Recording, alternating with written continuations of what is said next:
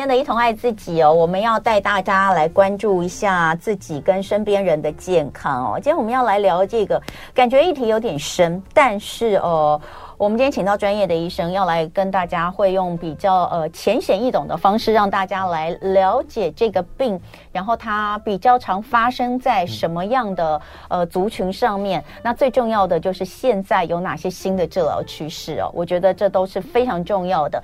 那呃讲到血癌哈，大家听到可能会觉得是非常非常的害怕哦。那我刚刚还在问今天我的来宾说，哎，一般来说我们到底是讲血癌比较多，还是讲白血病比较多哈？因为可能一般民众大家都会闻癌色变嘛，然后每一年我们看到的这个呃，比如说十大癌症，你看到什么癌什么癌，所以你会很容易联想，你直接讲的就是血癌。但是其实，在医学上啊，像医师他们还是比较常用白血病来称呼，因为这是这个疾病的名称。好，那今天我们要来聊的就是白血病当中的其中一种，叫做慢性淋巴性白血病。呃，以前如果大家讲起来，可能很多人都会觉得有一部分它会出现在比较小的孩子身上的。是的，好，好。那呃，我们身边看到很多，像我自己的朋友都有好几位有、嗯、哦。那但是其实，你你可能就会有人觉得说，哎，那老人家是不是就比较不容易呢？其实不然哦。我们今天要讲的这个慢性淋巴性白血病 （CLL），它就是比较容易出现在六十五岁以上的老年人身上。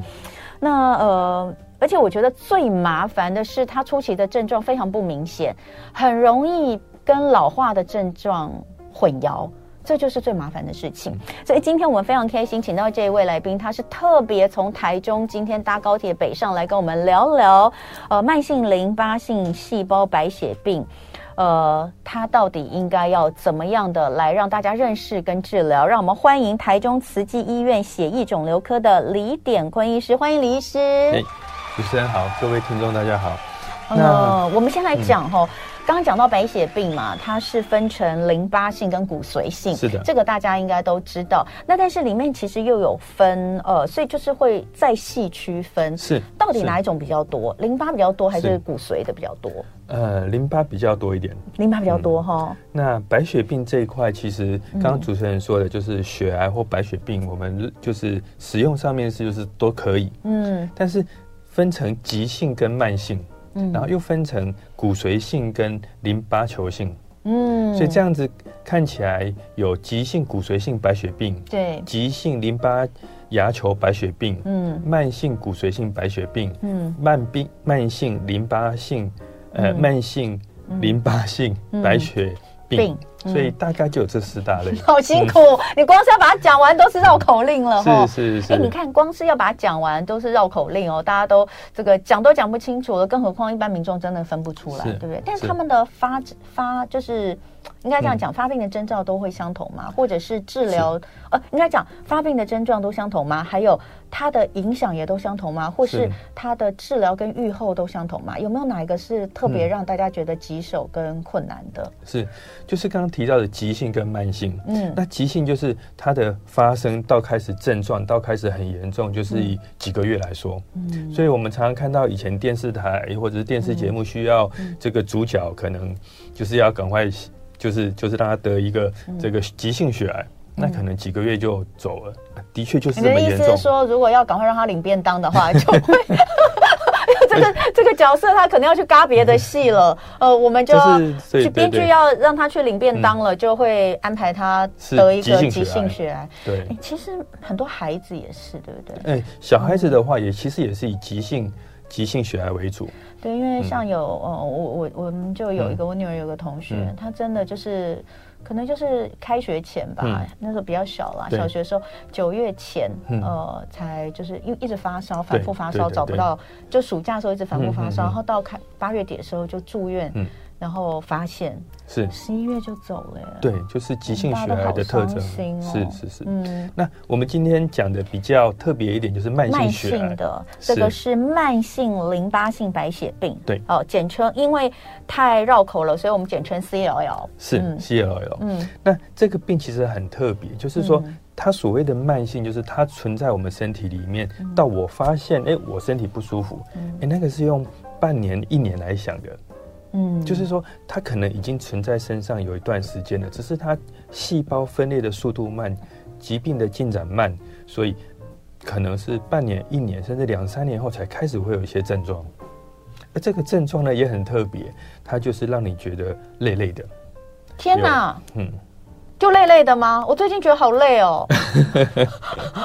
然后还有贫血，然后有些人会有淋巴结肿大。等一下，贫血的定义是它的、嗯、哦，我们简单来讲，我们简单就是说，女性血色素十二以下，嗯、男性十三以下。我也有哎，但我长期都这样了。比较常见还是缺铁性贫血，缺铁性哎，对我是缺铁性贫血，是是是是，所以你说这不见得，对不对？对，就它表现就是累累的，体重减轻，嗯，然后呃，有时候会有一些淋巴结肿大，嗯嗯，然后看起来脸色稍微苍白，嗯，那这个可能日常生活一开始不太会有什么明显影响，嗯，所以我们也是有少部分的病人是去健康呃检查，然后才发现，哎，我的白血球很高。正常是四千到一万，对，那我大于一万，而且都是淋巴球居多，哎，就变成是这种，可能是慢性淋巴芽球白血病的机会很高。哎呀，好可怕哦！我觉得刚刚的这些症状都好一般呢。哎、嗯，对，很一般，真的很一般。因为我问你们哦，你们最近有没有觉得很累？然后你们有贫血的，一定有，而且女生其实其实还不少哦。那。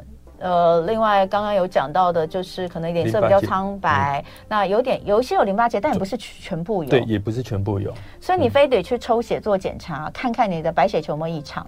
假设你的白血球异常，你就一定要赶快的来深入去检查，是对不对？是的。好，嗯、那刚刚我们有说到它好发于六十五岁以上的长辈吗？嗯，哦、呃，大概比例是那有没有比较年轻型的？也有，啊，也有高中生的，然后有三十几岁的。啊嘿，都还是有，但是大部分大概有六七成都还是属于六十岁以后的，六七成以上。好，哎、嗯，我们等一下好好聊一下哈。今天一同爱自己，我们来聊聊呃白血病呃。当中的慢性淋巴性细胞白血病，简称 CLL。呃，刚刚其实前面聊了一下，大家都吓得个半死哦，就是很多人都说我我每天都好累，呃，等等，我是不是该去抽血做个检查？其实如果都有呃固定的健康检查，嗯、这就是非常的重要。尤其今天我们现场来宾，台中慈济医院的血液肿瘤科李典坤医师，他就讲，如果今天是慢性的，他其实是以年。来做对几个月一两年，就是说你出现，比如说刚刚所说的哦比较累啊，或什么等等的，这些你可能真的是到几个月甚至一年两年之后，其实你才会发现原来有可能是。那刚刚我们有很多听众朋友都立刻上来留言哦，呃，让我发现原来血癌比我们想象中的多哎，是是，到底它发生率有多高？我如果再算血癌的发生率，是把它全部算在一起，对不对？对。它的发生率现在以十大癌症，它有在十大癌症排名上？不在十大癌症没有啊，但是就是在呃十一、十二、十三那附近。对啊，嗯，怎么那么多啊？一下就有好多人上来留言，我觉得 好可怕哦。好，那刚刚就有人讲到哦，比如说发病七十二小时就走了，嗯、或是突然间就开始头晕，嗯、然后觉得喘，然后送医发现竟然是血癌，大家都觉得好突然。这种呢就是急性的，比较偏是急性的机会很大。对，那急性的就是突然间来，呃，好像前面也没有太长的预兆，那但是当然在治疗的上面也，如果治疗的状况不好。不理想，也可能走的就很快。对，那慢性是发生的状况比较久而慢，嗯、那治疗的呢？哦，治疗的部分，第一个我们先从诊断，嗯，就是说，哎，这个病人他来找我，嗯，那比如说他有贫血啊，他有淋巴结肿大，他觉得比较累，那我们一抽血，哎、嗯，白血球标准是四千到一万，哎、嗯，这个可能会有一万多、两万、三万，我们也有看过五万以上的。嗯，嗯，那这时候呢，我们会去用显微镜看它的那个分类，那会发现说它的淋巴球量变得很多，嗯，就是用显微镜去看，把血液一滴抹在这个玻片上面，染色之后直接用显微镜看，所以有时候门诊来，我一看到说，那你去抽个血，然后我稍微算一下时间，他们染好色了，跟我讲一下，嗯，我就跑上去看一下显微镜，哎哦，这个都是淋巴球居多，那这个时候我们就会在。就是说，那我们帮你做个呃抽血送化验，送流式细胞那是一种。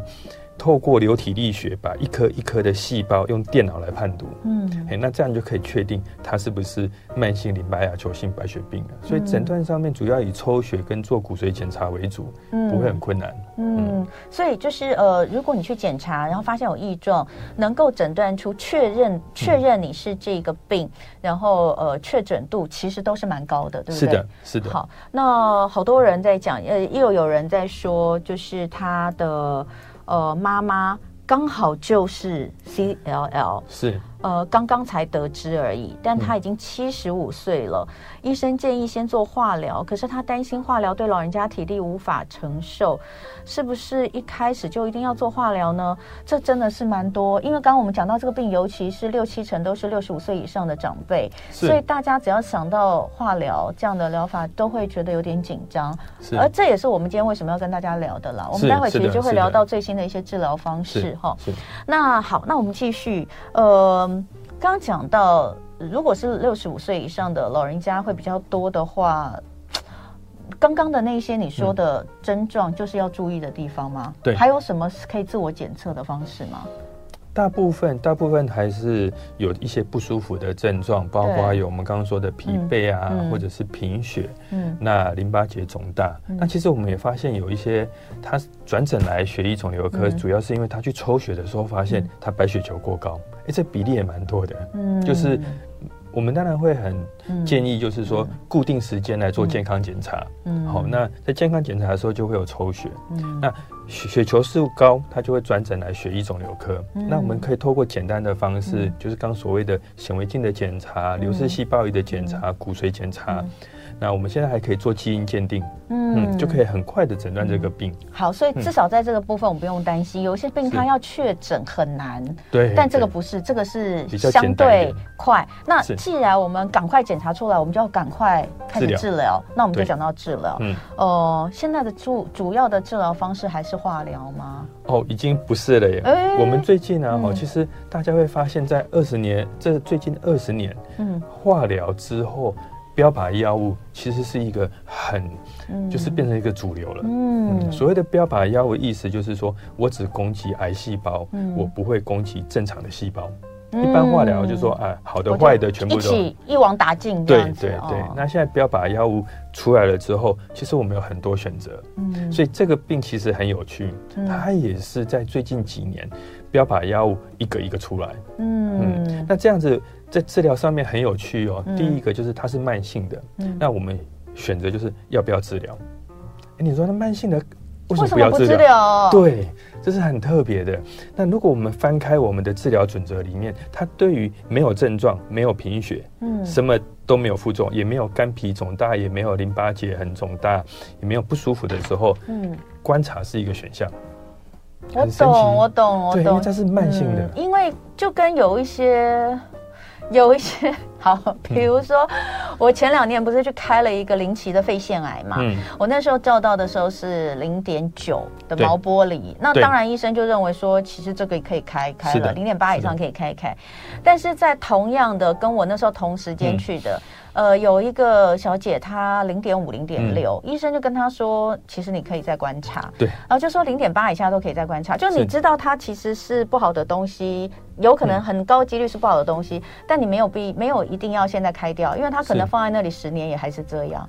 呃，这个病是这样子哦，嗯，这个病是这样，所以我有病了已经十年了。嗯五年、十年了，哎，我们也就只是在观察。你说 CCL？CLL 哦，CLL，对不起。是的，因为我们按照标准治疗准则，就是所谓的美国医学会的这个 NCCN 的 guideline，他有提到说，如果病人真的没有任何症状，那其实可以建议病人采取观察。那他没有任何症状，他怎么会来？他可能只是抽血发现的，抽血发现的。哦，这个病人其实也占了两三成有。哦，真的吗？他可以接受哦，他不会害怕吗？嗯。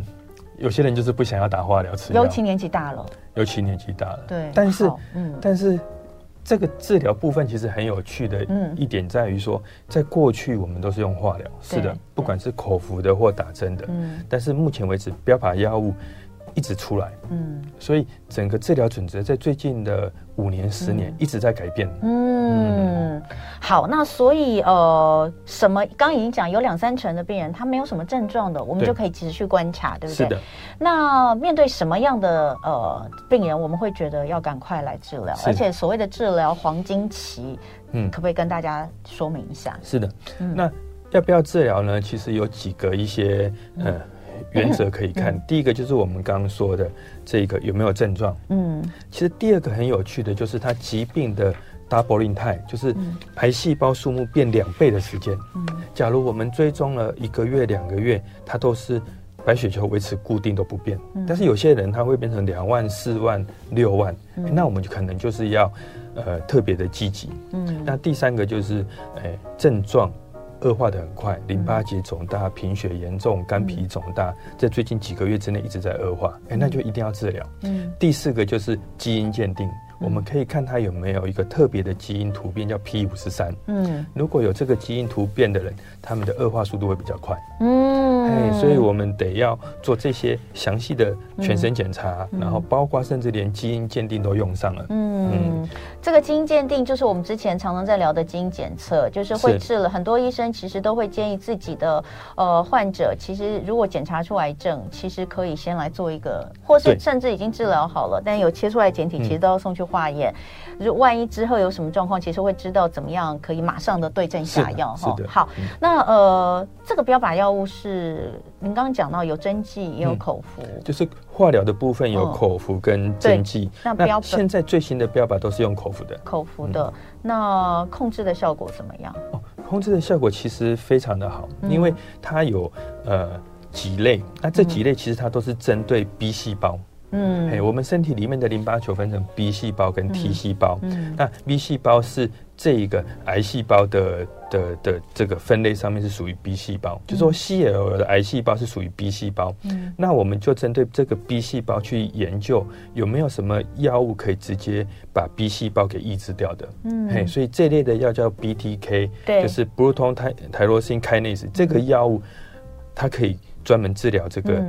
癌症的 B 细胞，对，嗯，所以还有 BCL2 的抑制剂，也就是说这一类的，我们在这个分子生物学方面的进展，让我们可以设计很多标靶药物治疗这个 CLL 病。嗯，嗯好，所以呃，再回来讲，因为其实我们的问题是蛮多的哈，等一下我们会找时间来帮大家回答一下。嗯、那那我们先来讲这个 CLL，呃，现在可以看起来就是第一个，它有几个重点，它慢。慢性的，它是慢性的，所以它也很难在初期发现什么样的症状。是，但是呃，往好处想，它可能有两到三成其实是没有太多的症状，是，那都可以观察。那如果真的有症状发病，我们可以分成四个不同的期。刚刚讲好像是四期吧，三到四期，哦、三呃不同的病程啦，应该这样讲。对对对对。那呃。这几年也有很多的标靶药物陆陆续续在出来。是。那过去跟现在的治疗，在有标靶药物的介入之后，最大的差异会是什么？哦，是这个是很特别的，就是说，嗯，第一个，呃，刚刚我们提到，就是说，哎，我们要先决定要不要治疗。对。哎，要不要治疗，取决于他的症状啊，他的疾病恶化速度，他的基因的报告。嗯。那开始治疗之后呢，我们以前哦，你如果在二十年前。嗯，书打开来，哎、嗯，我们就是口服化疗或者是打化疗。嗯，那打化疗当然会血球低下，会发烧，会掉头发，嗯、甚至有时候太严重的感染就直接走了。嗯嗯，这是我们第一在在十几二十年前是这样做的。嗯，但最近的标靶药物出来之后，就保险的治，就是说这个国外的这个治疗准则跟。国内的健保规定其实给付有个落差，嗯嗯，在国外他们都已经把这些药物提到第一线了，嗯，哎，我就不要再去打化疗了，我就不要去打静脉注射了，我就直接口服药吃。但是在国内是稍微慢一点，现在很多药物进来台湾，那健保局也在跟这些协商，嗯，所以新的药物的确都是用口服的。不用再去打化疗了。嗯，呃，手上有一个资料显示说，有百分之十的 CLL 患者，呃，它是有染色体缺陷，所以这就您刚刚所说的，可以用基因鉴定的方式去找到这些人。那这些人因为他有基因突变的关系，所以他的治疗其实是会比较困难，在传统治疗上会比较困难，比较抗药性。也有了针对这个状况的标靶，是，是哦，所以听起来其实这些年在呃四幺幺的的治疗上是蛮突破性蛮大的，嗯，就是说以前我们对于这些基因突变的这个病患，嗯、他们的。有这个突变，代表着它有抗药性，对化疗有抗药性，嗯、所以我们即使给病人用化学治疗，嗯、我们也预期效果不会很好，或者很快复发。嗯，那我们现在有了这个新的药物之后，对于有这个基因突变比较恶性的病人，其实效果也不错。嗯，嗯这个大概是三十 percent 了哈。是对。那呃，等一下回来我们就会继续跟大家聊，就是四爻爻是没有办法治好的，对不对？在过去的时候。现在是可以治好的吗？现在有，我现在手上有少数病人是几乎是验不到的。哇，嗯、几年的时间？哦，这个药物从第一代到现在，大概是最近五年、十年的发展。哇，好，我们待会回来就来看看这个最新的治疗。今天礼拜三，一同爱自己，我们带大家来聊聊这个慢性淋巴性细胞白血病。简称 CLL，你把它想成就是我们常说的血癌，但它是慢性的。嗯、那不管它在症状的出现，或是在治疗上，其实我自己认为都会比急性要来的呃。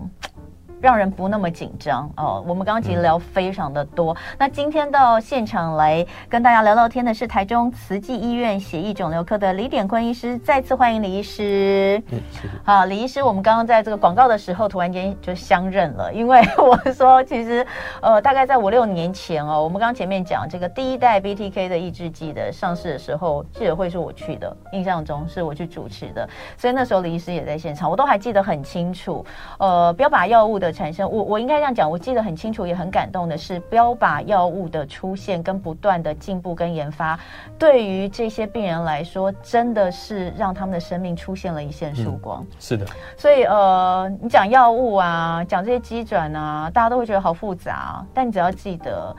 它可以救你，而且它可以让你的生活品质变得更好。是的，这个才是我觉得医药，呃，不管是研发者或是医生，嗯、他们觉得最有价值、最开心的部分哈。所以，所以我们那时候是第一代，现在已经到第二代了哈，就是越来越精进，越来越好。所以，呃，我们就赶快来比较一下这个第一代跟第二代哈。刚刚您其实讲到，在这个慢性的淋巴性细胞白血病的治疗上面，或是你讲到这个化疗跟标靶药物，嗯、第一代、第二代这些，真的是还有一些差异，对不对？是，我们可以来聊一下。是的，是的。那我就举我最近一个病人来做这个例子。嗯、例子，对。那他其实我刚认识他的时候，正好快六十岁，哎、嗯，那是一位女性。嗯，那她的。表现就是刚刚我们说的白血球比较高，然后有一些淋巴结肿大。嗯，那刚开始跟他讲好说好，那我们就观察。那观察了五六年之后，发现他的淋巴结在恶化了，然后贫血开始慢慢出来。哦，前面观察五六年都没有做积极的治疗，对，对不对？就是在观察。嗯，那。开始给他用口服的化疗药物，嗯，哎，那效果也不错，也又过了两三年，都相安无事。因为毕竟口服的化疗药物还勉强可以说不太会有副作用，嗯。但是接下来有抗药性了之后，我们再换第二线，那第二线就是打针的化疗了，很强。呃，强度对于六十，那他说这时候已经变成六十五岁了，嗯，他的强度对六十五岁而言算强了。嗯。嗯，那当然会掉头发啊，会恶心呕吐啊，嗯、都会有，嗯、而且还是有风险，譬如说感染的风险，嗯、因为血球降低嘛，打完化疗血球降低，很多病人他有时候不是因为癌症而过世，他是因为做化疗造成抵抗力变差，嗯、然后就感染就走了。嗯、所以在治疗过程中，其实要特别小心，对于这些使用化疗的病人，尤其是打的比较重一点，血球会降低的。嗯、那其实第二次我们在用这个药物治疗的时候。大概也没有多久，一两年之后又来了。嗯，哎，那那时候正好健保局有几副新一代的标靶，不是我们说的现在第二代，嗯、是第一代的标靶药物出来之后就开始使用。嗯，那目前为止吃完两年之后，那个疾病量非常非常的低。嗯，嗯，那他本身也有家里的人住在加拿大。对，嘿，所以他就是固定。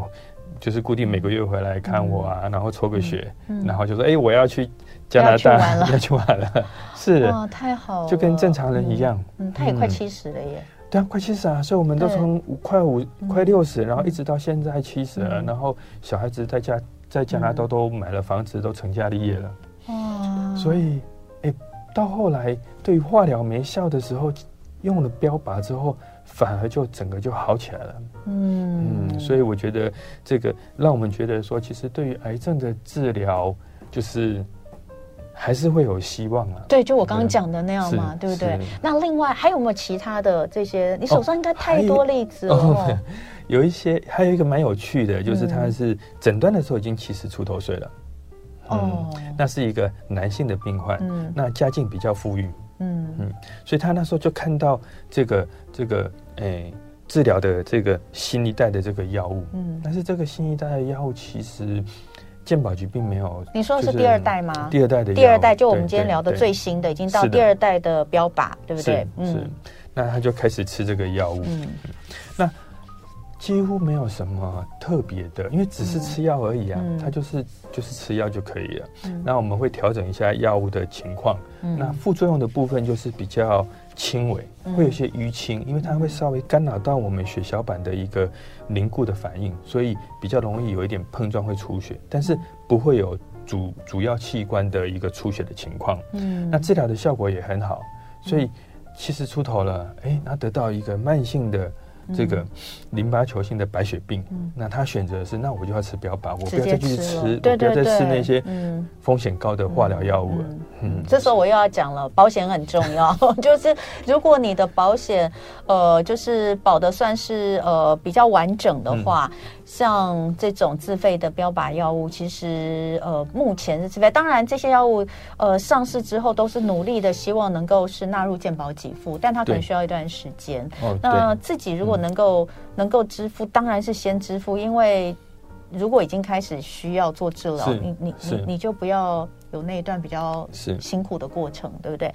那这种新一代的 BTK 抑制剂，呃，口服一天吃一颗吗？两颗？哦就是我们会从剂量做调整，嗯、因为这也是会牵涉到所谓的肝肾功能。嗯，好，那一般来讲就是一颗到三颗、四颗，这是看医师来做一个调整。嗯，但是很方便啊，就是早餐吃那就可以了。嗯，所以它也没什么副作用吗？副作用的部分，我们一开始会监控，监控有没有这个心电图。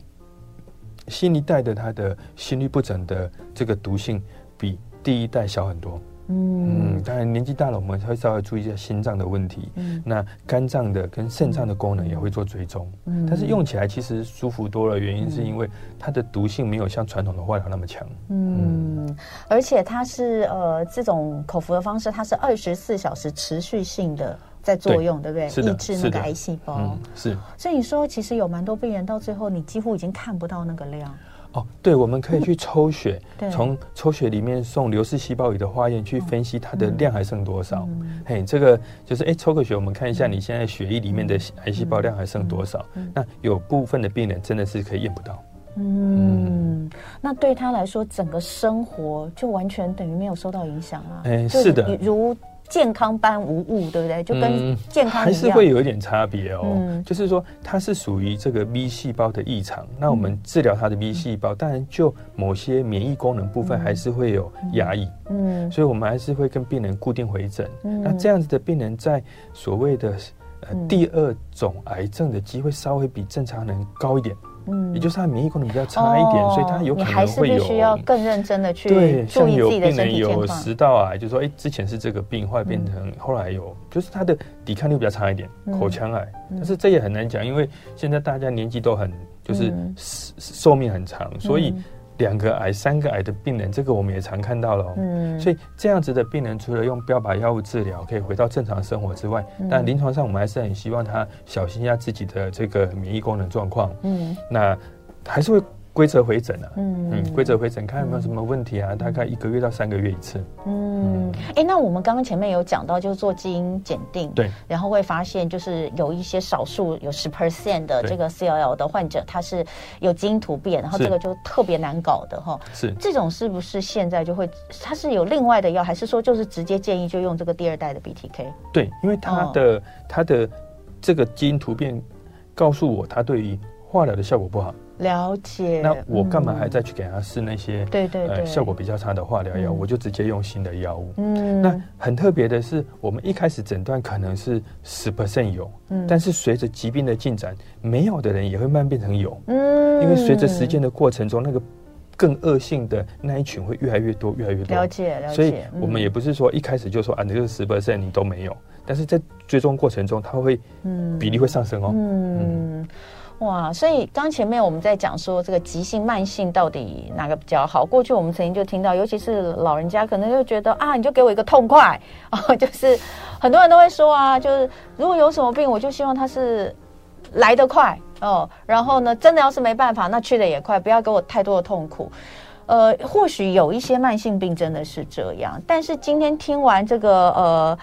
李典坤医生的说明，你会发现慢性淋巴性白血病其实没有大家想象的那么的痛苦，因为现在的新的药，新的药，那尤其是因为它可能甚至是初期没有症状，嗯、那就算有症状了，也有好多的药物可以来使用。那使用之后，呃。状况其实也都可以维持得很好，也就是说，当你是慢性的时候，你其实是可以在维持生活品质的状况之下，我们可以再继续的在等待下一阶段的药物的研发。嗯嗯，所以你的病人大概都是跟你有的症都跟你十年以上哦。这个病其实对都蛮久的了。嗯，嗯，但应该很开心的就是看到他们都可以一直好好的，然后也会一直很希望药厂你们赶快研发新的药出来。哦，有这个就是这个癌症之外，嗯、其实很多癌症都一直在进步。嗯，嗯就是药物的部分。好，那我们当然也要提醒一下，就是针对像这样的病人，就像我们刚刚讲的啊，可能日常生活都没有什么太大影响，但呃，医生还是强调还是有。所以在日常的照护上哦，呃，有没有什么可以去特别注意的，或是可以辅助的？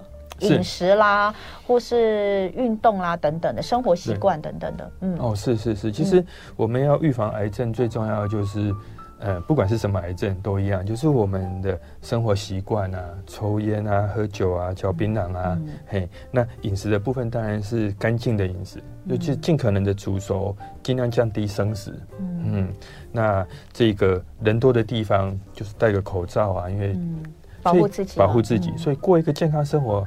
这个是治疗这个预防癌症最有效的。嗯，那这个病其实是我们的血液疾病，血液疾病都跟免疫系统有相关，嗯，所以它在跟一般人比起来，它的免疫功能稍微差一点，要特别注意。嗯，嘿，那这边其实还是跟大家讲说，我们对于癌症的治疗真的是日新月异。嗯，所以得到癌症的真的不要太，嗯，一下子就很悲观，而是我们要去跟医师好好讨论，因为有新的基因鉴定，有新的标靶药物。嗯，好，那呃，待会回来还有一点点时间。如果说我们在线上的朋友有什么问题的话，欢迎你们可以赶快到 YouTube 这边来留言。那等一下呢，还有大概几分钟的时间，我们还可以请李典坤医师呢在线上来回答一下大家关于血液肿瘤方面的问题。